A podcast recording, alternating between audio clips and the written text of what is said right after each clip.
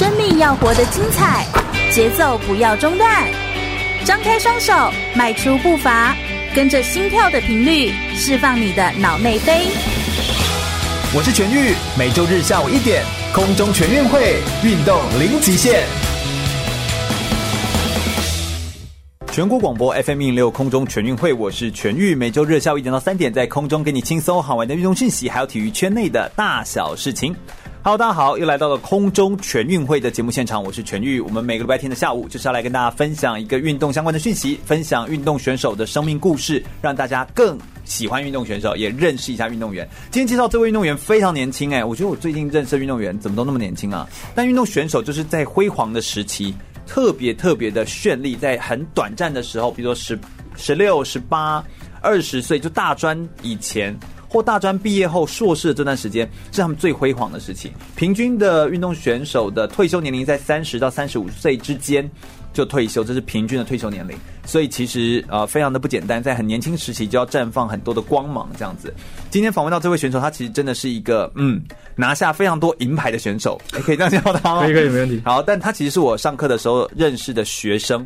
为什么特别邀请他来呢？其实他的速度非常的快，他是一个田径的短跑选手，主攻的项目是两百公尺啦。那他曾经拿下的是一百零七学年度的全大运的时候呢，一百公尺第四，千六阶其实是第一名，两百公尺第二名。到了一百零八年的全大运的时候是两百公尺第二名，一百公尺第三名，千六阶变成第一名。到了今年二零一九年，也是一零八学年度的全运会的时候，就拿下了三个都是第二名的成绩。你一直都是比一百公尺、千六阶跟两百公尺的这个接力赛事，同时他也是亚洲运动会的国手。让我们热烈掌声，先欢迎莅临我们今天节目现场的是叶守博，欢迎守博耶！自我介绍一下吧。嘿，hey, 大家好，我叫叶守博。嗯、那我的专长项目是一百、两百公尺。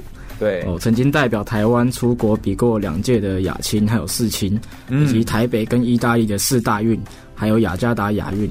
嗯，所以其实算是出国的经验也算多啦，但都是近期的，对不对？就是因为你就是现在正咻起飞。对，没错，应该是应该从高中对，从高中到现在都会有一直往国外飞的状况这样。嗯嗯，其实你也是呃入选了。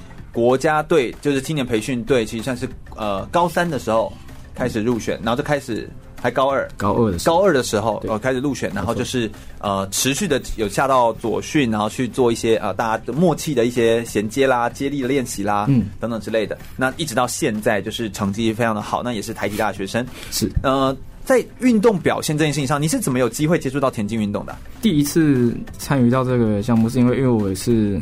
国一的时候，因为我没有带钥匙啊，国一没带钥匙。对，我国一要回家就没有带钥匙，我回去找我的，因为我姐姐也是运田径选手，嗯，她在高国中的国高中都有参与田径这样这个项目这样，那我那时候去找她。拿钥匙，他那时候正在田径场上训练，这样子。嗯，对。然后那时候，因为我的启蒙教练，他也也就是看到我，那就随随口跟我问问说：“哎、欸，要不要来加入田径队？”这样啊？对，就就一个这么简单的东西。对，就因为这样子，因缘机会下，我遇到我的启蒙教练，这样，所以所以那时候我也没有想太多，我也不喜欢在闷在教室里面读书，我就答应，我就持持续投入训练这样子。哦，是是是是是。就这样子，就一句话说，首播，你要不要一起加入田径队？以后放学就跟姐姐一起练。对，没错，就这样子。然后你就哦，好，那就开始练。对，哎，话说你的学校好像以前你不算是啊、呃，那叫什么体育班，对不对？对，因为在我的国中是没有成立体育班的，到现在都是。你等于就是社团，就是田径队，对，就是一个校队的校队，对，没错。哦那你就是校队的角色，但你一样要负责课业。那等于就是说你在下午五点放学后才练习，练到晚上七点，类似这样子。对，我们晚上都都是练到晚上才回去的。哎，练的时间这么短，其实也一样可以有好的成绩。但就是因为时间很短，我们要在这个短短的时间内去做更有效率的训训练，这就是我们教练就是有会要求的地方。嗯，这好像也是让你因此而变得就是呃，在自己的思考上面啊，或者是在自律上面稍微变得比较好。好像也跟这个有关系哈，就是你不是属于那个体育班这样出来的学生，嗯、是。嗯，这个其实也算是很不错诶，就是你的这个故事，我其实几次跟你这样聊天起来，我就觉得，哎，你算是也算是很有想法的一个选手，你会知道自己想要什么东西，然后你还有一些很特别的赛事经历，像二零一六年越南的亚青赛。男子四百公尺接力拿下金牌这个成绩，这个成绩算是亚青好像是魁违多年的非常好的成绩，跟我们跟我们介绍一下这个成绩。哦，那时候我们在越南的亚青拿下金牌是三十三十六三十六年来三十年来的。第第一面金牌这样子哦，哎、欸，所以真的是魁违已久，而且是非常非常珍贵的一个四百公尺接力的金牌。跟你一起接的就是呃沈玉森、呃刘兆轩、杨俊翰，没错，一起来做接力，所以都是你的好兄弟。对，都是好朋友、好兄弟，他们都是我的好学长这样。对，小心说话哦。是是是，这个这个学长们都在听哦，都是好学长。对对对，是是是，所以也是亚运的选手，然后也啊不断的啊有在自己的突破跟提升。你也算是一个很有想法的人。话说，你好像呃，当初在练习田径的时候，我们说田径啊，有时候要一起练的时候，一起锻炼。我我我们邀请到的像陈杰啦、俊汉啦，他们都是下左训来练习。你好像没有下左训练哎，是为什么？个性倔强？也不是说倔强，我是因为除了比较习惯我高中原本教练的训练模式之外，对，我认为说。身为一个大学生，应该要去多多认识一些我们班上的同学，或者是体育圈外的人。就你想要感受一下真正的大学生活。对，因为我不想要只是，应该不是夜生活吧？呃，这当然也是其中之一啦。对，但只是这只是一个小部分。你是没有料到我会 Q？对，其实 就是一些大学生活，就是一般大学生，比如说哦，我们要上课，我们除了上课，我们可能还要分组一起去做报告啊，什么之类的。这些你想要感受这件事情，你不想要说嫁到左训之后就哎，好像看起来好像变轻松，你只要专心练习，但是你就失去了那个大学生涯。嗯，对对对，没错。这其实也非常多。我访谈到左训的选手的时候，他们会说，哎，蛮惋惜的一个地方，就他们其实错过了一些呃，他们原本预期当中或想象当中可以有的大学的生涯，但是这个一错过哦，你说要补回来，嗯，可能要到多年之后，就你真的要退役之后再回来补，但那个时候你其实也就会跟年轻人格格不入了，对，就是又有一点距离，已经不熟了，对，那种感觉其实就。又不太一样。田径运动、短跑运动项目，它一直都是一个非常残忍的运动。不管刮风下雨，你都要不断的训练、不断的练习。然后在艳阳高照底下，你也是要练习。然后为了争取的是什么？是那个肉眼都分辨不出来的，可能零点零一秒，就是 零点零二秒。对，类似这样的进步跟努力，没错，也是没有假日、没有休息，然后不不间断的这样来做训练。所以我觉得这个田径运动选手，他本身就有非常多可敬佩之处。话说我这边要问一个问题，现在田径算是呃大家也越来越风行嘛，就是跑步啦、马拉松啦，或者是呃这个户外的长跑啊、夜跑啊、荧光夜跑啊这些跑团都很呃盛行。你自己个人呢，好像也算是田径界的明日之星。你有这样的感觉吗？觉得现在的风气越来越好？有，因为自从上次台北市大运之后，有把整个运动的风气都带起来。尤其田径那一阵子是非常的明显，观众有特呃特别的多啊，而且整个塞爆田径场。对对对对，那一次真的是非常壮观。这样，嗯，从那次之后，其实你也非常有感觉。有有有，就是大家就是有更更往体育这方面来做看重这样。那你走在路上，大家有可以认出你吗？很少啦，这部分比较呃还没有到这种感觉，对我没有都没有那么厉害这样啊，没有你的身边的好兄弟看起来这么对对对，他们光环比较哇，太太亮了，好刺眼了。不过你好像也是比较低调一点点，你就是你就是比较低调的，然后来做练习这样子。是是。不过你的成绩就是近年来突破的非常的快，追的很快这样子。杨俊汉应该也有点害怕啦。呃，我是觉得他应该不会害怕，他太厉害了。对啊，哎呦哎呦哎呦，还还是有很保留的在回话哦，还还是要帮帮他讲讲话这样。对对对对，这个学长学弟制的这个威严还是存在的。不过可以看得出来，田径运动它确实是有它的困难的地方。我想我们今天就是来聊聊哦，就是叶守博他其实是一个认真的学生，同时他也是一个非常重视自己的行为品性，再加上他的教练啊黄教练在带他的时候，其实也是非常的要求，不管从生活纪律，从各个。面向或者说是自己的生活的作息、与人相处的习惯，或者是应对进退，不管是对媒体、对其他的人、对长辈，都是非常的要求的。那在这样的要求底下，形塑出来的一个田径运动选手，他的个性到底是什么样子？那他在呃比赛跟训练的这个呃规划当中呢，他有没有哪些不一样的突破？有没有遇到哪些阻碍跟困难的地方？或者说是选手们在国外？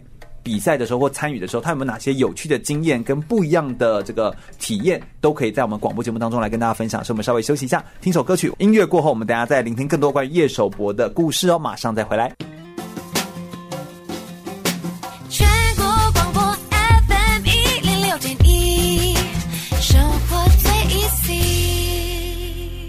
我是奥运体操选手李志凯。您现在收听的是 FM 一零六全国广播全域主持的空中全运会。继续回到全国广播 FM 一零六空中全运会的节目现场，我是全域。我们今天特别邀请到的是田径运动短跑好手，让我们热烈掌声欢迎叶守博耶！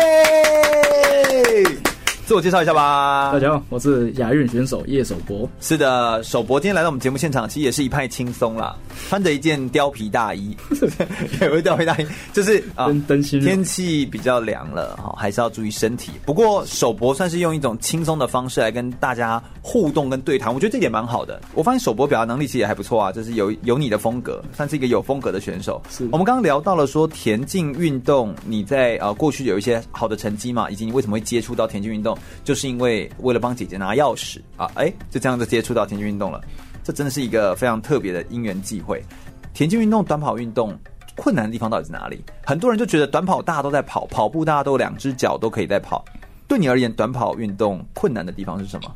嗯，因为其实说跑步嘛，那每个人都会跑，只是跑得快跟慢而已。那其实我们困难的地方是在说，如果从 A 点到 B 点这样的时间，看似很简单的东西，但其实是非常困难的。因为在这段距离，你需要到达一个极限之后，你要再突破，再更突破。在这个时间，你必须相信你自己可以更快。嗯，这是为什么那个相信自己可以更快这件事情很难。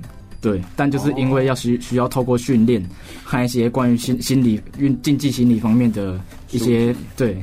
去去做思考，这样，然后再去做突破，这样子。照这样的说法来说，会不会有人会说，短跑运动其实比的是心理？会，会不会这种感觉？是不是这种说法？好像好像有人这么有说，是有人这么说过。有人说过，到你到达真的很高层级之后，大家比的其实就是心理的状态。嗯，尤其在短跑更是明显，就你要觉得我可以更快这件事情，而不是觉得我只能这样的快了。对，我们除了好，还要再更好。嗯，那、啊、你自己觉得呢？自己还可以更快吗？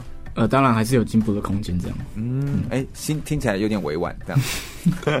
还是，不过就是相信还是可以做到。哎、欸，刚刚是说你觉得最困难的地方在哪里？然后有哪些是呃他觉得不容易的地方？你说从 A 点到 B 点在移动当中要怎么样在这个移动的过程当中把速度再变得更高，提升你的那个效率，就是我们说更经济性、更好的去利用你的身体的动能，这样子。对，没错。那你个人一直都在田径场里面。呃，就是要说你练多久？你现在才二十岁，对不对？对，我练了九年，九年的时间，你你也练九年嘞，所以九年时间都待在田径场，田径场就是一个辽阔的一个地方，一个对对一个一个平地，对哎对。那那如果是这样的话，那什么原因让你还可以这么喜欢田径运动？嗯，其实我比较喜欢短跑，就是因为它带给我的速度感很好，嗯、我很享受那种跑得很快的感觉。啊，你，啊你那个溜滑翔翼也可以有速度感啊，可是是跑步。跑步你是靠你自己的身体去带动的，那游泳游泳也可以有速度感啊。可是我不太会游泳，很难考，我，我会沉下去，很难考验你。对，可是就是因为，但你就喜欢速度型的，对。然后你想要是用自己的双脚跑出来的速度，没错，这是我自己，就是我自己的速度。嗯，OK OK。这样讲的好像什么赛车是车子的速度一样哦，对、啊，那也有难度好吗？对啊，讲成这样子，我也喜欢赛车，对啊，呃、对，这这是都是有每个项目都有它的难度，这样子、哦，嗯、不容易的地方，这样。那什么原因让你可以那么坚持在从事田径运动？是家人也有人是从事田径，就是姐姐，对我姐姐有一起从事这样啊，还爸爸妈妈是吗？不然他们怎么可以那么支持你玩体育啊？呃，也没有，爸妈并没有在体育方面有相关的发展。那其实因为。他们可能也知道我不太喜欢读书这样子，呃，你读的其实一般的普通学校呢，是，然后但是你是练的是额外的体育田径专长，通常父母亲不会就是同意，或者是说你就继续升学就好了。嗯，因为其实我我有一个想法，也就是说，如果我把成绩练得好的话，其实可以是用又有这个方法去做升学的跳板。哦、oh，OK，所以其实你是想要把它当成升学跳板的，一开始有这样觉得，嗯，是，但后来就变成一个更长期的热爱，对，没错，练出兴趣来，嗯，那你平常没有在做比赛或训练的时候，你的休闲活动是什么？我平常很喜欢跟朋友看个电影这样子，然后就是觉得说短暂脱离这一两个小时，哦，在跟这个世界脱离这样，那投入剧情当中，我觉得很好。对，那平常也喜欢听音乐，或者是跟朋友去 KTV 这样。嗯嗯嗯嗯，对，朋友指的是杨俊翰吗？他也会啊，啊他他也在我的朋友清单里，对，清单可以约出来的清单之内，可约可约这样，对对对，没有错。反正就几个人就是三五好友一起相约，然后大家就是可以一起去哎吃饭聊天这样子。嗯、你跟赵轩算同年吗？不算，赵轩也赵轩是跟俊安俊翰同年哦。OK，对我就想说，有时候不同的。有时候我都要还要想一下，不过你们都是很年轻啊，是，所以我觉得有时候算一算会算不回来这样子。在田径运动当中，我们来谈一个比较专业的练习的内容好了。这个东西其实也是很多人，因为田径跑步我们不需要再介绍怎么跑步这件事情，但是其实，在我们当然呃有很多种的。跑步，譬如说在长跑当中有所谓的姿势跑法啦，在做呃暖身的运动当中有所谓的匹克操啦，或者是有很多科学化的训练方法，它都是从很多步态调整、从步态分析当中去判断短跑选手，或者是你在暖身，然后一直延伸到你的主项训练到收操当中，要怎么样去做一个连贯性的科学化的训练？对这对你来说，这些方法方法其实真的很多了哦。嗯，那对你来说这些方法？哪些是有很显著的帮助到你的这个运动表现的成绩啊？可不可以跟我们分享一下，就一些你真实的经验？在训练上，我是觉得热身的动态操，我自己是会做的更多一点。那么在，因为其实接受训练的肌群，在你训练之前，它其实是没有准备好的，所以你必须要透过更多的动态方式去活化它们。你怎么没有准备好？是说它还没暖？对，它还没醒来。哦，你说你的脚还没醒来？对，因为你可能训练你在热身之前，它可能还是属于沉睡的，就是一个死的状态，这样，它还没活化，它还没准备好去接受高强度的训练。嗯，所以在我们热身的时候，会用更多的动态操刺激它，对，去刺激，然后这样子就让我在训练中也会更更有力量，让我更有效率的去做训练，这样子。嗯，那个刺激其实就是呃，你指的就是说我做比较激烈，那就叫刺激吗？是这个意思吗？刺激是什么？就是总不会拿电去电它，就是比如说我们像一般热身，可能就是哦，我慢个跑，然后静态的慢慢的在那边伸展。有人觉得那个就是热身，对啊，对啊，难道那不是吗？那个 我们都会觉得那是热身啊。呃，也算是，但是我会觉我们会觉得说，我们应该多做更强烈一点，更更激烈一点。可能我们会做动动态的，像像刚刚有说到的马克操，那个就是我们田径选手一定会做到的东西。哦，那是什么？方面？就是用一个。譬如说冲，用你自己个人的风格的方式，然后做冲刺吗？还是什么？冲刺当然也是一定要。那你在冲刺之前，你是不是应该要做一些抬腿、抬腿，或者是一些诱发的动作，让你的肌肉去说：“哦，我等一下会做。”对，没错，我等一下会去做这些动作。所以我们会做一些比较特殊的一些像起跑的一些模拟的动作，哦，然后去刺激去。告诉你肌肉说，我们等一下会做这个动作，大家要做这个。所以其实你等于是拆解了跑步这件事情，嗯，把它拆解成不不同部分的单元，在各个肌群当中，嗯，然后把它当成暖身的一部分。对，没错。然后当我们在看的时候，我们以为你已经在做正式训练，但其实那那只是暖身而已。没有错。哦，是这样子。是。所以那就是你们的匹克操这件事情。嗯，对。嗯，那对你而言，其实在，在呃。呃，田径的运动当中，一个赛事上面其实有很多东西要准备。暖身的这个暖身跟收操，还有主项的训练，这其实就是一个基本常识而已。但会不会还有一些呃，你身为一个选手，会特别要去准备跟注意的东西？你可不可以跟我们分享一下？那在赛前，我们当然会先到场地去做一个勘察的动作，比如说我们热身要在哪里做，然后那不是都会有指定的空间吗？没有。诶、欸，可能有时候刚到一个新的区块，你当然还是要去稍微去看一下说，说哦哪边可以做热身的东西，这样，因为每个场地的分配的位置都不同，对，所以我们还是要到当地去做勘察，这样。热身的时候也都会去去做冥想。哦，那你都想什么？在我比赛热身前，我会去想说，我等等比赛的每每一秒每一个状况，我在起跑那一第一步、第二步、第三步，我是要怎么去做发力跟。那个用力这样子，比较像是意向训练。对，就是意向训练。然后你要去想说，我的这个当下这个情境下的时候，我要做哪些的动作？嗯、对，包括热身的这方面，我也都要重新冥想过，是从头想到尾，就是嗯，那你等于是等比例的时间咯，就是你会跑多久，你等于要想多久？对，大概等比例，说不定会花更久时间，因为像我在想的很细。对，我在比赛前一晚，嗯、我就会先。在睡前，我冥想说，我隔天热身，我要从哪时候开始跑？大概热身热到什么时候？要做哪些动态操？哦，加速加冲刺跑要在哪里做？然后我会用我会用几分力，用哪些肌群去做这些动作？这样子。为什么你要做这这样子？就是我的意思是说，嗯，这个是真的对运动表现是有帮助吗？你的个人经验？我个人觉得是蛮有帮助的，会让你。在隔天在开始训练和开始热身的时候，你会知道说，嗯，我觉得我现在该做什么是正确的，我觉得该做哪些热身操对我来讲是有帮助的，嗯，然后在时间的分配上，你会更有效率的去做，嗯，我现在这个时间应该要做哪些？是是，所以就是在场地的勘察之外，呃，除了去提早适应场地。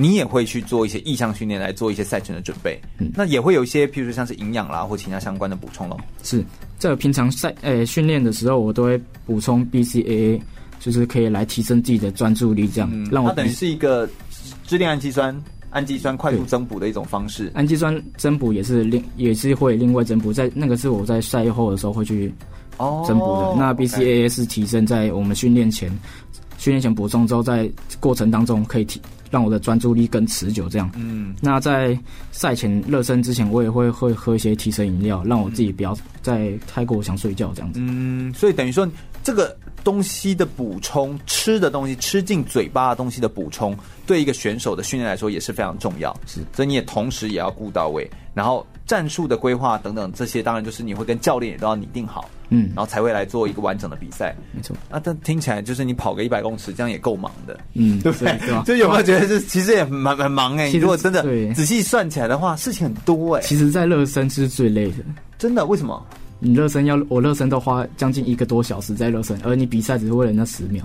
对耶，你热了一个小时，只为比十秒，哎，没错，就是最最累的地方就在这里。真的，真的，所以你做了如此充分的准备，但其实只为了那个精彩、短暂、绚丽、完美的一点点呈现，一刹那的呈现。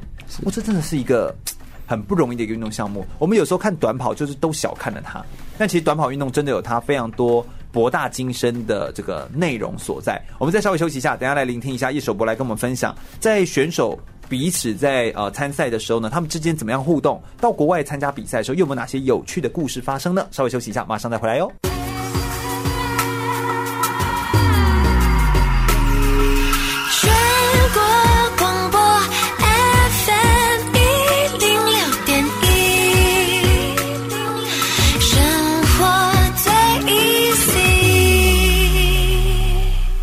我是二零一八韩国平昌冬季奥运台湾代表选手连德安。你现在收听的是 FM 一零六全国广播，由全运主持的空中全运会。继续回到全国广播 FM 一零六空中全运会的节目现场，我是全玉。我们今天特别邀请到的是短跑亚运国手叶首博，来到我们节目现场来跟大家分享非常多在田径短跑运动当中要注意的事项，以及他自己个人经历的一些啊、独特的赛事经验跟国际赛事一些经验的分享哦。来谈到国际的赛事，选手之间哦，我们都知道选手之间关系其实蛮好的，而且你们整天都。就是聚在一起，整天都一起练习，每天都会花超三个小时、五个小时的时间。如果再加上吃饭的话，呃，洗澡、生活、睡觉，住在一起，哦，那还得了？那个算在一起，真的是就是比家人相处时间来得更长。如果是这样来说的话，你们选手之间彼此都怎么互动啊？在训练上面，或在私底下？你们是怎么互动？在训练上可能会讲话的频率比较不会那么高，就可能会比较少讲话，因为尽量大家都要马上进入训练的氛围，就就不讲话，但还是会耍帅吧？诶、欸，不会不会不会，可能比赛的时候大家会比较专心这样子，哦、但其实在一般训练上，我们可能还是。会蛮会聊天屁话的哦，所以比赛的时候不讲话，但训练的时候会讲话。对对对对对，在训练训练比赛要专心啦，大家是这个意思，因为大家比赛要专心这样子。嗯嗯，对。哦，OK，所以你们的互动方式其实蛮特别，有没有一些你们互动之间发生的一些呃小故事之类的？嗯，就是其实大家看我们平常在赛赛场上，好像每个人都杀气很很凶啊，然后每个都逞凶斗狠的感觉。嗯、那其实我们其实私底下大家感情都很好，嗯，大家虽然虽然在场上我们是敌人，那其实场下我们都是很好，会一起出去玩，或者是一起出去就是喝酒之类的。对，那呃有趣的事情的话就是。我们之前去越南比赛，然后哦，就是二零一六年那一年，对对对，哦、我们那一年拿下哇金牌金牌，然后很风光，这样很开心，大家对大家都很嗨哇，终于努力有成果这样子。而且但那一回来就要又要再继续接着别的训练了，所以其实只能在国外头放松，对对对，对不对？对，没错，因为那时候饭店又刚好做的还不错，这样有又有泳池啊，然后整个环境都还不错，这样，好开心哦。对，所以我们比完赛之后就去游泳这样子。我帮你算一下，你现在二十嘛？二零一六年的时候你也才十七。十七未成年哦，对，你要注意你要讲的东西哦哦那好 可能我们就是那时候很嗨嘛，然后我们就是去喝一些酒精饮料吗？对，类类似酒精饮料的东西这样，然后大家就有点呛呛的，对。呛呛的，然后我们就是因为俊俊汉，我也不知道他怎么了，喝喝到一半就人就消失，给我结果被我们发现他跑回他房间在那边偷睡觉。对，我说喂，我就说喂，起来啦，睡怎么睡？对对对。然后后来到最后我最后醒来之后，发现哎、欸，我怎么睡在柜子里面这样子？对然后就是有人也太呛了吧？是有人来柜子，哎、欸、哎、欸，起床了，又怎么？怎么会被关在柜子里？靠，我怎么我怎么醒来之后在柜子里这样？哎、对，你们真的是呃，有时候出去的时候真的是能够放松的时候，大家一起聚在一起，那种感觉真的是很欢乐啦。这样，对对对，就是一个很美妙的经验这样、嗯。而且那个也都是在私底下的场合，并不是一个就是说呃，在外面然后会影响友爱观瞻什么之类也不是这样，就是你们自己彼此之间的互动。哎、欸，我觉得能够在广播里面听到你们真诚分享这件事情，这是蛮好的、其实他们并没有那么的冷酷，很多人会觉得短跑运动员。这真的是蛮多人会认为，就是看报章杂志，或者是有时候看那个你们在比赛，因为你们不说话，对不对？对对对。所以就会觉得，然后又戴着那个墨镜还是什么，对，所以就会一直让人家觉得他们是不是不会说话？冷酷的，也不是啊，就是觉得很难亲近。对对对，有一个，也有可能短跑运动员也都长得帅帅的，然后又不讲话，然后又速度快，就是你就会觉得，哎，是不是他们有点距离，有距离感？对。哎，今天这个广播就发现，其实他们也都锵锵的，对，就是也就这样而已。没错，人呢，人就是互相这样子，一样是人嘛，都是人嘛，这样子。对，哎，除了这种喝的锵锵的这种互动之外，还有没有什么有趣的地方？嗯，就是上次因为上次有去雅运嘛，在雅加达那边，那当然也知道那边的环境真的不是非常的好，这样。嗯嗯，就是有点，确实是。对，那因为那边我不是很清楚那边的电压这样，然后我就没有带变压器，啊、我就只带了国奥奥会发的那个万用万国用的插头这样的，我就直接用啊，用到一半，哎、欸，半夜怎么烧掉了？这样烧掉了是线烧掉还是你的手机烧掉？没有没有，是那个插头烧掉。啊，对，然后我就烧掉，啊、然后后来那时候我就赶快，因为那是半夜，然后我就叫魏庆、魏泰生，哎，我的插头烧掉了，怎么怎么办？这样，然后后来就赶快。我们就在那边，对，我们就是想办法，然后研究了好几个小时。你不要被电到哎、欸，因为你如果用手去摸，对不对？没有，我们以安全的为题啊，安安全、啊、安全为前提，这样去做研究，这样。那、嗯、后来我们说，哎、欸，怎么搞都搞不通，这样。然后后来我还打给陈婉梅，喂、欸，你的插头过来借我用一下。哦、嗯。结果哎哎，结果他拿过他他说啊，这样都坏掉了，我就不管他，我一样插下去。哎，结果连他的也烧掉了。就是你要把全全中华队的插头都烧坏了，对。我就说，哎哎哎，看他说，哎呦，他说很难过。这样我插头烧掉了。你、欸、这一趟去奥雅加达好像真的蛮多事情的，就是我听到的所有的消息，就是好多负面的吗？对，哎、欸，也不是，这就是 生活不便利，或者是有一些这种，你知道，因为人生地不熟，对，而且对有些年轻选手来说，也是前几次出国，也并没有那么多次嘛，可能所以这个经验上面也比较不足。那最后怎么办啊？嗯、这个有没有请饭店的人或者是来处理啊？是后来我们就打电话给当地的维修那个维修插头的人来上来，所以你讲英文，打电话给他们说来维修插头。哎、欸，我我也忘记当时我怎么讲的，可能就是用 Google 翻译，然后自己乱拼一些单字，就就请人上来维修。那也是因为我们双方的英文都不是很好，我们就用 Google 翻译。他们不是讲英文吧？对啊，他们不是，对，所以我们就一直用 Google 翻译，一直这样用，用了好久，也，是好几个小时之后才把那个插座修好。对啊，没错，真的也是够忙碌的，对不对？对，哦、真的是真的是非常的忙。哎，话说说到这些的赛事经验，还有到国外的这个经验，你去因为田径运动去过哪些国家？哈。嗯，我去过大概十一个，包含了中国和日本，然后越南、波兰、意大利、韩国、澳门、香港、印度、印尼、卡达等等。哦，哎，所以你去的国家目前还是亚洲偏多，对不对？对，几乎都是亚洲。亚洲，然后有的时候是移地，有时候是比赛，对不对？对，没错。嗯，训练的呃，以训练来说的话，你有没有对哪个地方特别印象深刻啊，或你特别的喜欢呢、啊？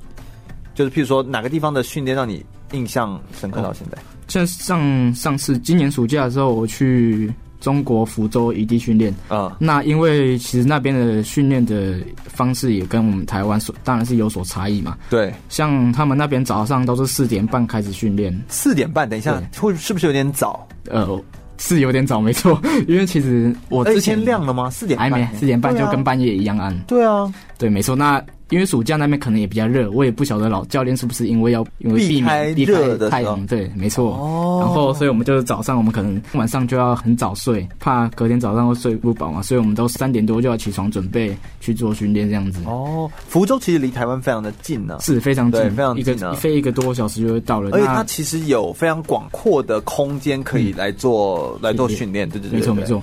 所以他们练练习的那个方式会比较不一样，早上都是非常早起床，那下午可能一样会继续做训练这样子。是是是，所以就等于是会不会听起来田径运动你如果要进步，你还是要多跟多看多比赛。对，好像这还是最关键的哈。没错，你要去吸收到各种不同的资源和不同的训练方式，才想说，哎，这个东西是不是适合你的？对对，去然后再再自己再去做提升加强这样子。嗯，所以其实任何一个运动项目的训练都是这样子，呃，扎扎实实的。的，一步一步走哦，才有机会可以呃走得更高更远，然后同时也知道自己的下一步可以怎么样持续来做前进。我想我们大家再来聆听更多关于叶首博他在田径训练跟比赛过程当中有没有遇到一些挫折的经验，或者是一些困难的挑战？而面对这些挑战跟困难的时候，他又是怎么样来面对挫折？有没有一些他自己个人的呃提升的方式，可以让他把这些挫折的困难变成成长的养分呢？我们稍微听首歌曲休息一下，新闻过后再回到空中全会的节目现场哦。马上回来。全国广播 FM 一零六点一，生活最 easy。我是二零一八雅加达亚运会男子轻艇龙舟金牌选手吴成博。您现在收听的是 FM 一零六全国广播。由全域主持的空中全运会，继续回到全国广播 FM 一六空中全会的节目现场，我是全域。第二个小时的节目现场的开始呢，我们一样邀请到的是我们的亚运短跑国手叶首博，欢迎首博来到节目现场，耶！自我介绍一下吧。哎，大家好，我是亚运国手叶首博。是首博呢，他其实刚刚已经跟我们分享了很多他自己个人哦，认为田径短跑运动当中的困难的地方是什么，以及他可以从事九年的短跑运动，都在田径场上这个平坎的路面上面。他依然可以这么的享受在其中，一定有一些让他喜欢的原因。他刚刚也都跟我们分享了，他为什么喜欢，为什么热爱，以及在训练当中的时候遇到一些事情，在国外选手互动之间发生哪些大小事情。接下来我们要谈一个比较深的，就是他自己内心一点的内容。一定在训练跟比赛，一定不会永远都是获胜的，永远都是顺遂的。哎，你好像都是银牌拿的比金牌多，嗯、对不对？是啊，是啊。你怎么看待这件事情？哈？怎么看待？就是这个，其实会让我知道说，不断的提醒自己，就是还不够吗？还不够，还不够好。我觉得让我可以更能够检讨自己，去说哦，原来我哪边还有地方做的不好，而前面还有一个目标可以让我去做追寻。嗯，哎，你把它转移的好正向哦，你是一个那么正向的人哦。有时候是，有时候不是。哎，什么？对呀、啊，这就是有趣的地方，就是、嗯、而且你给人家的感觉会有一种就是。也是酷酷的冷冷冷的感觉，但其实你是一个内心，你是一个蛮正向，就是你是一个要怎么说那种感觉，就是矛盾的。对对对对对对对对对，蛮矛盾、蛮冲突的，内心的冲突感觉蛮多的。越是这样子的选手，其实嗯，越懂得自我反思。那选手不会永远都是获胜的，所以你有没有遇到一些很挫折的经验？然后你可不可以帮我描述一下你遇到哪些挫折？嗯，在我高二的时候，有一阵子有遇到撞墙期这样子，因为撞墙期是不是需要解释给听众们认识？像撞墙期就是说，当一个人一直在持续进步的过程中，可能会经历过有一段时间是卡住的，甚至是说成绩有可能会掉下来的，有点像是一个高原期，就是你成绩一直提升，嗯、像一个斜率是一的一个曲线，啊，不，斜的直线往上。但会到某一个时期就会停下来，就变成水平的，就变成一个高原期。但那那个那段时间可能也会持续很久，对不对？对，就而且你不可预期，不知道会到什么时候。对对对，你会不知道什么时候那个时间会到这样子。嗯，那因为那个高一的时候我已经跑到十秒七了，但是在高二的有好几场比赛，我一直跑到十秒，我甚至跳脱到十一秒出头。哦，就是还后还。倒退路，还倒退路的感觉，对，那一阵子的心情就是很差，然后很低迷，这样子，对，让觉得自己很受伤。说，哎、欸，我还是有在努力，但为什么成绩会突然这样子停住？对，还甚至还掉下来这样子。对，你觉得为什么？嗯，可能那一阵阵子，因为一直练习也都正常练，也都都是有在练，都没有停下来这样子。那在比赛过度疲劳吗？也是有可能。过，在疲劳方面，可能身体的保护啊，身体的保养、收操可能没有做确实。嗯，那所以在比赛的时候可能会抓不到、抓不太到节奏这样子。所以你后来就只能够靠着，你后来有突破这件事吗？还是说后来这件事情就是就是沉寂很久？然后谁帮谁帮了你？你有没有你有没有询问一些人？其实那一阵子的话，我一直告诉自己说。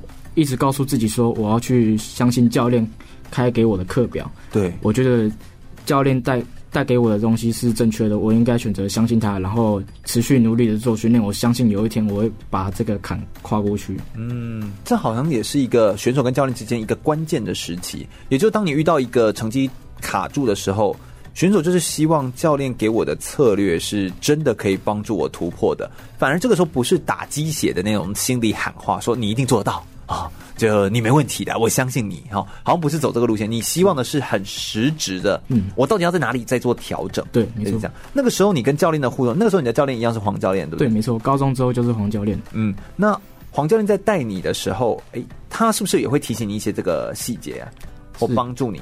他在训练当中就会看到很多细节，比如说，呃，我我的步伐没有没有做的很好，我的摆手没有摆的很确实，嗯，那在这当中他都会帮我去做调整，这样子。哦，OK，所以等于说，确实是有一些提升跟调整的具体建议。那你后来有做到吗？或者是后来呢？有，后来在高二。那一段时间过后之后，高三还是有做明显持续的进步，这样子。哦，所以后来就有持续的进步。后来有撑过去这这一段时间。嗯，所以这算是一个哎蛮长的。有有，因为有些人可能会在这段时间就放弃了。就是放弃其实是非常容易在，尤其是如果刚好他背后又有一些时间点，譬如说刚好在国三或高三，嗯，就是在那种。呃，学学制的转换期的时候，嗯、或大四毕业的时候，你在那个时候又遇到高原期的话，通常就会放弃。对，就放弃比例很高。嗯、放弃其实比坚持还要简单。对对，因为其实你要选择去坚持做一件事情。你必须要有很多很多，对，你需要受很多很多的压力，然后要承担很多东西。嗯嗯。那其实放弃你就是就是什么都没了。对啊，放弃最简单了。对，放弃是我的轻松的事情。对，对，不玩的最大那种感觉，就是觉得好像嗯，那就不要啊这样。对，所以你看这件事情多简单啊，就放弃。嗯。但是坚持才是那个不容易，所以我们会颂扬的还是是坚持啊，哦，并不是颂扬放弃这件事情。没错。哎，话说。哎，就只有这件事情，就是跟成绩有关。这件事情是挫折，好像选手通常会遇到挫折，就是成绩上不去，或者是受伤。你有你有这样的经历吗？是在今年的全大院比完之后，我发现我在左腿膝盖内侧的地方有明显发炎的一个现象发生，这样子。哦。那其实因为再过半年，对，全运会就要到了。嗯嗯。那这半年其中，我。其实是过得非常痛苦，对，我我没有办法好好正常的去做训练。你会连走路都不行吗？还是那只有在训练高强度的时候才会？对，就是在高强度的时候会发生哦，训练就是会有点会疼痛的现象出发炎疼痛的现象出现，所以我那一阵其实有好几个月的时间我没有办法做高强度的训练哦，我会我会一直去烦恼说，哎。这个期间其实大家都在做什么了，而我怎么还在做这种低强度的东西？对，就就就有点心急，但是身体又赶不上。对，身身体赶不上，但你就是会有种心有余而力不足的。对对对对对，就这种感觉。对，那其实这这好几个月的时间。我都一直去很专心的一直做复健，嗯，甚至我花了钱找外面的治疗物理治疗师来帮我做复健，这样子，对，也花了很多的时间，晚上都忙到十点十一点，说不定我还在外面做复健，大家已经睡在睡觉了。哦，对，所以这真的是一个、嗯、受伤这件事情，就是真的很难。很不容易，而且伤这件事情就有时候伴随着你的高强度的运动，你又一直在动，又没有充足的时间休息，这个伤就是不断的累积。是遇到这个挫折倒是呃每一个人都会遇到，但遇到挫折之后，你是怎么样转换过来的？有没有一些呃激励你的句子，或者是你都怎么鼓励你自己啊？有这样的有这样的东西吗？嗯，在我国中训练的时候，我的国中启蒙教练简庆荣老师在背后的队服印上了“坚持到底，永不放弃”这八个字。嗯，在背后。那在训练当中，我们都会非常累，非常辛苦嘛。对，不管刮风下雨，我们都一样要在训练这样子。对。那其实我们有时候跑在人家背后，你会看到这这一段这一段话，你会想说，嗯，我觉得我应我应该要继续坚持下去，会让我更有力量继续做一个坚持这样子。嗯嗯，所以就是永远不要放弃。对，所以坚持到底，永不放弃。然后在训练的时候，嗯、你们排在他的后面，其实。印在背上嘛，嗯，就刚好可以看得到。对，没有错。嗯、对，教练带在那那一段时间是带给我这么这这段话带给我很大的动力，这样子。嗯嗯。那还有吗？还有一些其他的对你很有启发的内容？嗯，像我们黄聪老师也有告诉我说，运动不能当饭吃，但他带给你的精神会让你有饭吃。哦，对，哎，这句话真的是很有意思哎，我我喜欢这句话的那个说说的方式。对，确实啊，就是带给你的精神，就是到底是什么东西，你是真的带着走的，然后可以持续延续的传承下来的这样子。嗯、有的时候，运动场上所得到的一些能量、心理的呃素质，或者说是得到的心理资源。不止用在运动场上，在人生的大小事情上面，其实都是可以有所提升，也都可以帮助你来持续的坚持不放弃，然后或者是可以持续的帮助你累积的。那在呃这种环境的复杂性相对比较低的这个运动环境当中，比较容易累积出好的心理资源，而这些心理资源或者是心理素质的这个能量。它都可以帮助你在职涯跟生涯当中可以走得更长更久。我想这也是叶守博从他的挫折经验跟他的经历当中告诉我们的一些宝贵的故事跟知识。每一个运动员身上都有值得学习的东西，然后也都可以从他们的故事当中提取到更值得我们呃学习跟效法的一些养分跟能量。我们稍微休息一下，等一下再聆听一下叶守博他在不同的生涯阶段的时候，他对自己看待身为田径运动选手的明日之星的这个角色呢，他对自己未来还有哪些期待，还想要挑。挑战什么？那下个阶段他最想要面对的大的目标又是什么呢？稍微休息一下，听一首歌曲，马上再回来哟。全国广播 FM 一零六点一，生活最 easy。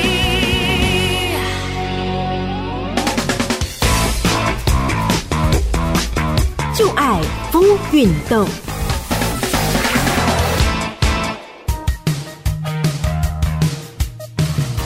短跑指的就是短距离的赛跑，不只是归类在田径项目中，像这样短距离的冲刺，也可以在许多其他的运动中看见，像是棒球选手击球出去后的跑垒，或是标枪选手在掷出标枪之前的助跑等等。在田径项目中的短跑，可能是世界上最古老的跑步运动项目，从西元前的古代奥运会中就有出现了，而且前十三届的古代奥运会中只有赛跑这个项目。赛跑运动的距离在奥运会或是世界田径锦标赛中区分为一百公尺、两百公尺、四百公尺三种。目前奥运竞赛中，一百公尺与两百公尺的纪录保持人都是来自牙买加的博尔特，而四百公尺纪录保持人则是来自南非的瓦伊德。短跑算是无氧运动的一种。根据人体生理学的研究指出，因为腿部肌肉缺氧造成的乳酸堆积，人类只能维持在最高速度三十秒。在一百公尺以内的短跑表现，主要取决于运动员加速到最快速度的效率。接下来，随着距离的提升，完成赛程所需要的肌耐力也会跟着增加。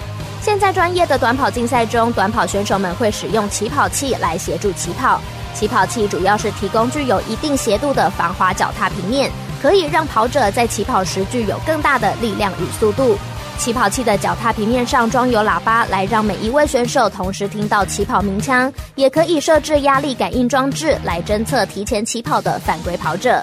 台湾有许多表现良好的田径运动员，像是短跑选手杨俊翰获奖众多，不只是台湾国内一百公尺、两百公尺的男子短跑纪录保持人，更在二零一七年的印度亚洲田径锦标赛两百公尺项目中得到我国在亚锦赛的第一个短跑金牌。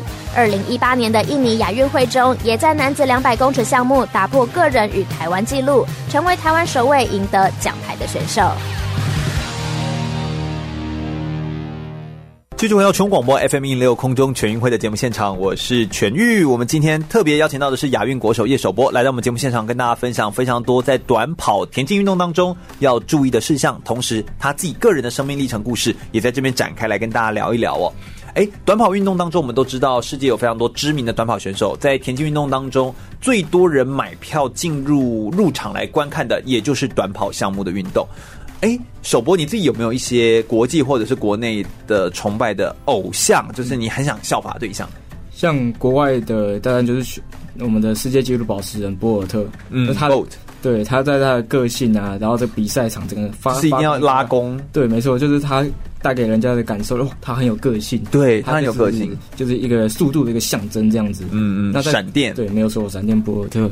那在国内的话，就是俊汉，嗯，对，虽然他也是我的好兄弟、好朋友，那他也是我的偶像这样子。那因为他在台湾当然还是属于在一个标杆的状态这样子，就目前的成绩还是他最好的。对，没有错，所以他还是也是我需要一直学习的对象这样子。嗯，所以就是其实这些人他们在你的面前。其实偶像有时候也就是拿来超越的，啊，就是嗯，加油，对，可以超越，对不对？就是有时候偶像就是看着他们，然后并且学习他们的怎么做到的这个做法，然后同时也思考自己可以怎么做，嗯，可以持续的突破。嗯，当然，能不能够突破这个，身边有一个好的教练来做引导，其实也是非常重要。你身边有一个很棒的教练，就是黄教练，对不对？对，没错。对，那黄教练。呃，他好像很长也会呃给你一些提醒，跟一些指导跟照顾，尤其是在呃你们的长期的生涯上面，或者说是对于你的未来的规划上面的建议，或者是他会对你品格某些方面专注上面的建议，然后也会在训练上面给予一些很精准的指导。哎，你觉得这三者之间是有什么关联吗？而且他是不是都对你的运动表现是有所提升的吗？你可不可以跟我们分享一下，嗯，这一段这种互动的关系？那在教练的话，他。他在我们训练方面，就是训练成绩方面是其次，最主要最看重的就是我们做人的人品、品德道育。嗯，品品德教育是他最看重的这样子。哦，因为他认为一个人的品格教育，这才是我们离开田径场上就可以带着走的。嗯，离开田径场唯一带着走的东西，其实就是你的品格。没错，这件事情。对。哦，那他如此的看重这件事情，但是这件事情他怎么样把它创造的跟呃你的运动表现结合在一起啊？这真的是一个很不容易的。那你现在又是他的选手嘛，学生。从你的感受的最直接啦，这代表他有传递到你身上，有有有，对不对？哎、嗯，他他怎么做的？你可以给我们分享一下。他会在我们当然训练的时候会有学长学弟制，我们有学长学长姐会去教导学弟说，嗯，这个我们老师来要叫学老师好，学长学长学长学姐来要说，嗯，学长学姐好，嗯，这样子。那当然这个只是其次，这个只是一些表面的东西。那其实我们做人的话，就是要以真诚待人，那对付长辈。对付老师，对付家长，我们都一样要很尊敬的态度去做平常的生活，这样子。嗯，如果举例子来说的话，会不会像是说，你们有时候在呃出去，有时候在异地训练，或者是你们到借用别人的学校的操场、田径场，或者是借用别人的健身的器材或等等之类的，在使用上，在前后的借用上面，在呃知会礼貌上面，这些点其实就会是黄教练非常在意的。对对对，像我们训练完。老师一定会要求我们选手把所有的垃圾整理好、整理干净，才可以离开田径场。嗯，包含我们在训练的重量室一样，也是我们一定要打扫完、整理过后，杠片啊、杠铃都全部都要摆回原位，然后要打扫、拖地、扫地，这是这就是我们日常本来就应该要做好的事情。这样子，对，只是教练又特别去强调这件事情。哎，你自己个人觉得有这些要求，或者是有这些啊、呃、这个强调的内容？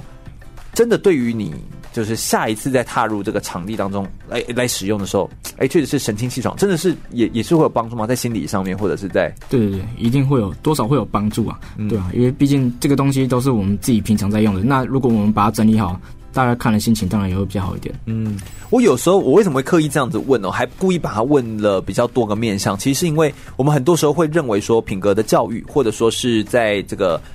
运动选手运动场上的教育，我们会觉得这跟运动成绩又没有关系。就是有时候有人会有这样的迷思，但他其实可以全部串联在一起。好像黄教练他其实很厉害是，因为黄教练他本身的人脉也很广阔，在田径圈或者说是在很多呃跟企业跟赞助厂商其实都很熟悉。他好像也会。如果他真的觉得很认可你的运动表现有一定的提升，你又是一个品性端正，而且是愿意尊师重道，然后很尊敬师长长辈的选手的话，他好像也会愿意提供他身边的资源或人脉的协助，让一个选手未来的发展更好。会不会是这样子？会，是我们教练是会做到这些事情。那因为老师常常会去接下一些活动的关系，嗯，那会认识到一些。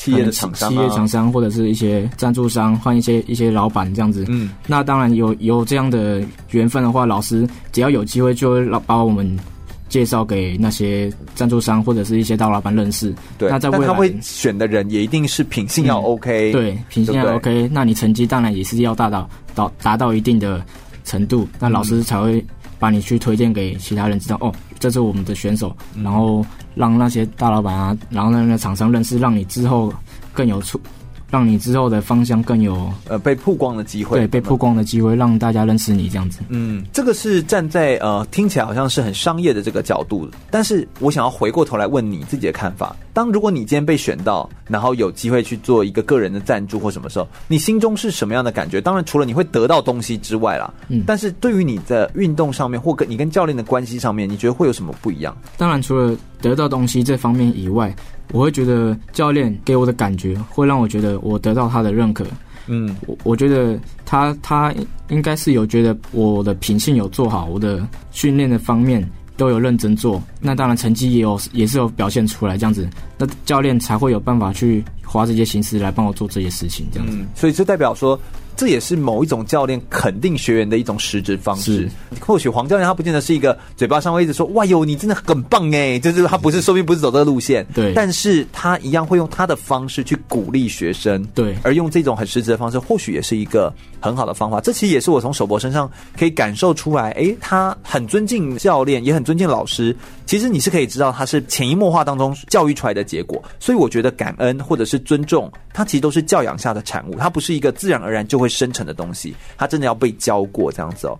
那、嗯、呃，再来延伸问一下这个问题，就是你是田径圈当中的明日之星，速度对你来说其实是非常的重要的一件事情。嗯、在追求速度的同时哦，以训练来说的话，你在跑这么快，在短时间内那么快，可能就十几秒的这个时间，你脑中在想什么？还是其实脑中是一片空白啊？当然，有时候常常会一片空白啊，在训练当中。嗯、那其实，在我们跑步的时候，其实要无时无刻都要一直去思考，说我的发力有没有正确，哦、方向角度是否正确，随时都在思考方向角度是否正确。对，因为可能我们有时候累了，嗯、我们可能会哦动作会乱甩啊，然后手身体会摇晃，核心啊，核心没有没有稳定。哦，对，那。这个时候其实就是就是就是有状况了，就是要对，就是要考验说你在训练当中这一些把应该要去注意的地方，这样子。嗯，所以你在脑中想的东西有点像是你要把这个东西抓回来，注注意力抓回来。对，所以要更专注，然后我们就是要可能去思考说我的步伐有没有完整。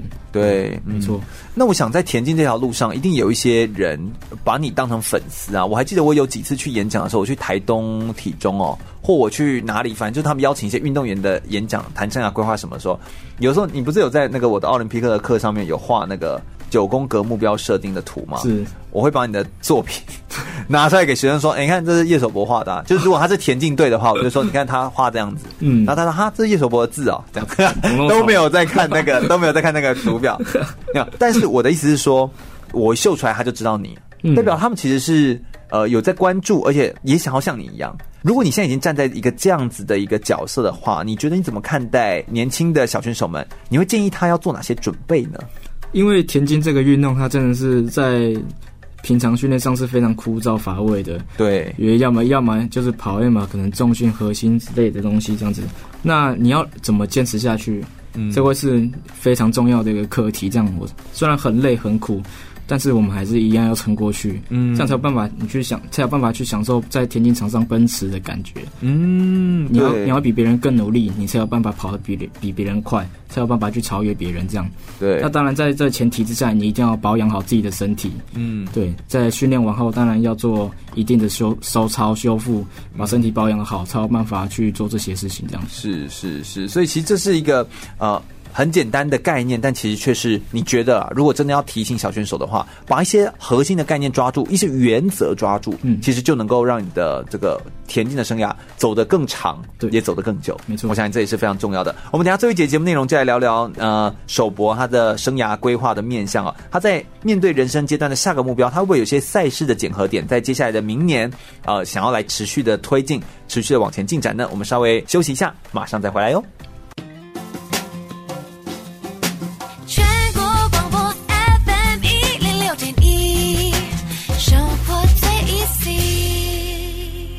我是举重金牌教练林敬能，您现在收听的是 FM 一零六全国广播全域主持的空中全运会。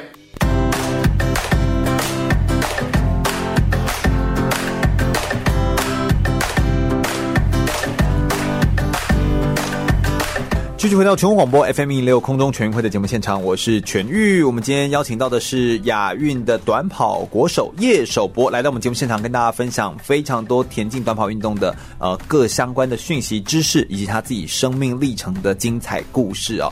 嗯，最近因为疫情的关系，所以嗯就是发生了非常多赛事延宕的事情哦。那刚走完的，就现在这也就是刚结束了。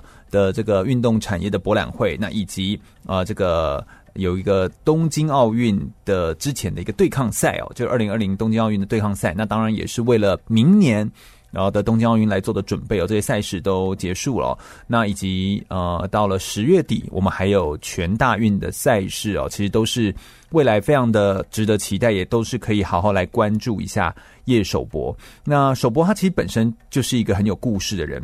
他就是很多很多数不清的训练，数小时的热身，都只是为了比赛的那几秒钟。这其实就是运动选手他自己个人，嗯，很独特的，而且是运动员才会你亲身参与才会体会到的。跑步每个人都会啊，差别其实就是只有快慢而已。但是要在短时间内让自己的身体可以突破，又把速度给拉起来，这其实就是很不容易，而且是很困难的地方。所以你要相信自己可以跑得更快，跑得更好。这件事情，他是需要，他除了需要一点信念之外，你还是真的是要在身体力行当中来做实践哦。我想最后一段节目内容，我们当然。啊，照道理来讲，我们一定要来听一下他的生涯规划跟对未来发展的想法。我很喜欢听这一段，就是因为我觉得选手们每一个人都有对自己的生涯的旅程有不一样的故事、不一样的看见跟不一样的想法。哎，对于首播你来说的话，你觉得你是怎么看待自己身为一个田径选手的未来呢？嗯，当然，因为我现在学还是学生的身份嘛，嗯、那我学生运动员对，首先我当然我大学要能够顺利毕业这样子。嗯，那。如果这件事情是难的还是简单的？哦，应该是没意外，应该是可以顺利毕业啦。对啊，那这 你会想要继续念硕士吗？呃，我目前有新，我目前是想要把研究所再修，继续上修这样子。呃，继续往上读，就是延续运动生涯，同时也多得到一个学历。嗯，没错。毕毕竟还是不是还没有那么还不想那么早退休这样哦，了解了。对，那当然在研究所这期间，因为我的教程还没有还没有开始处理，这样是还没有开始修，还没开始修哦。所以我想说，在研究所这期间，也可以顺便的把教程一起两两边一起把研嗯修完，一起顾到。不过这段时间的课量就会变比较多。对，因为我是觉得说，我大一、大二的课都非常忙，我就比较不想花时间在教程这上面这样子。嗯、那现在等于就是开始要来着手规划，等于也是对自己的未来稍微做一个铺路，嗯、对不对？对，没错，因为教程在未来方面说是说不定会用，会是一个很重要的东西，这样。嗯，教练都有一直叮咛我说要把教程修好。哦，所以教练也有提醒你要注意这样子。嗯，OK，所以这是这一个呃，就是有点像是现阶段的你。对，然后在生涯上面你会做的发展，那在更之后呢？更之后的话，可能或者是在比赛场上呢，有吗？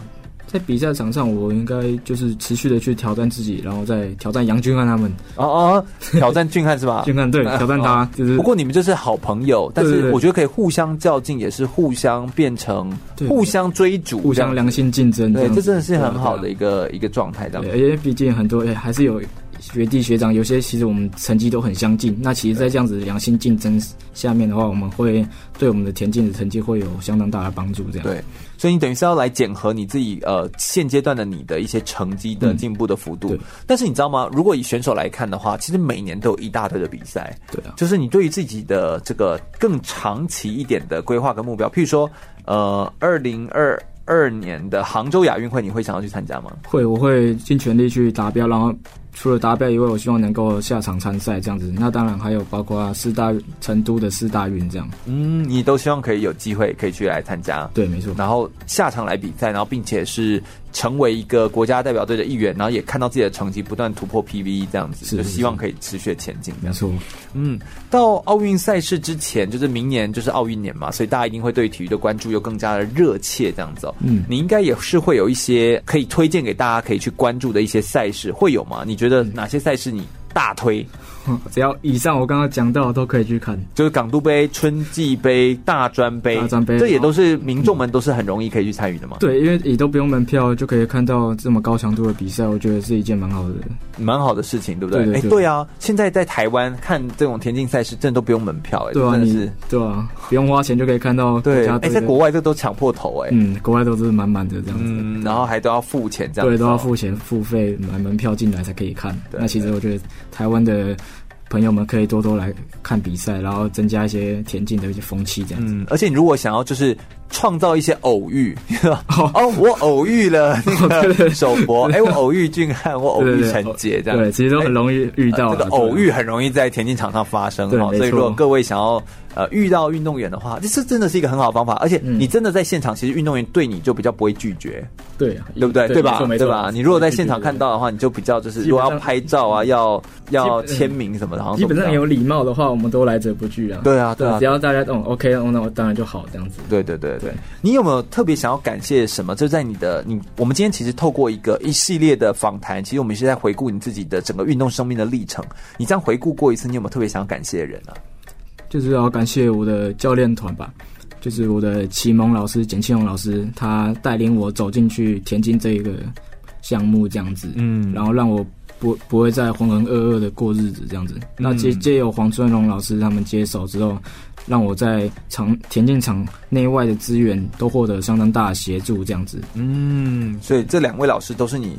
呃，真心非常感谢的，然后而且也是可以让你持续至今非常关键的一个重要的动力。没错，嗯，我想我们今天真的非常感谢，就是叶首博来到我们节目现场，跟大家分享这么多短跑运动当中的经历的故事。首博是一个年轻冉冉升起的明日之星哦，所以他在田径场上，纵使短跑运动它是一个速度这么快，而且在这么短时间内要完成一项运动，但是光是他的准备跟所有的训练都一样，他都是要非常长时间的投入，然后。投身在这个运动项目当中，才能够有如今这样子好的成绩跟表现。我们这次非常感谢叶首博，他是二零一九年全运会的两百公尺第二名，仅次于杨俊翰呢。那一千六百公尺的这个接力也是第二名。那他的成绩其实真的是很不错。那俊汉也来过我们的节目现场，其实他们两个人是互相把对方当成对手。那其实跟对手一起变强，才是他真正变强的一种方式哦。这其实是啊、呃、很好的，而且很激励人心的，而且是。好兄弟啊，之间这个互相互动的这种感觉，我觉得非常棒，然后也非常让人觉得很欣慰，就是这个孩子长大了好的这种感觉，就是。心中充满了安慰，也觉得很宽慰哦。我觉得这是很棒的一个历程。非常感谢首博愿意来到节目现场来跟大家分享他的整个生命历程的故事。空中全运会是一档专门在介绍体育类的文教体育节目。我们是透过在空中播送一些运动选手的生命历程的故事，或者是我们会介绍一些特殊的运动项目，也让民众们可以更加了解一些我们平常不见得会遇到，但是陌生，但它却是亚奥运相关的，或者是世界杯相关的一些运动项目，让大家可以更加。认识体育，也喜欢上运动员。如果大家对空中全会的节目内容有兴趣的话，欢迎可以上脸书来搜寻“空中全运会”。要特别注意，“全”是一个草在安全的“全”哦。空中全运会，我们每周日的下午一点到三点在空中等你喽，拜。拜。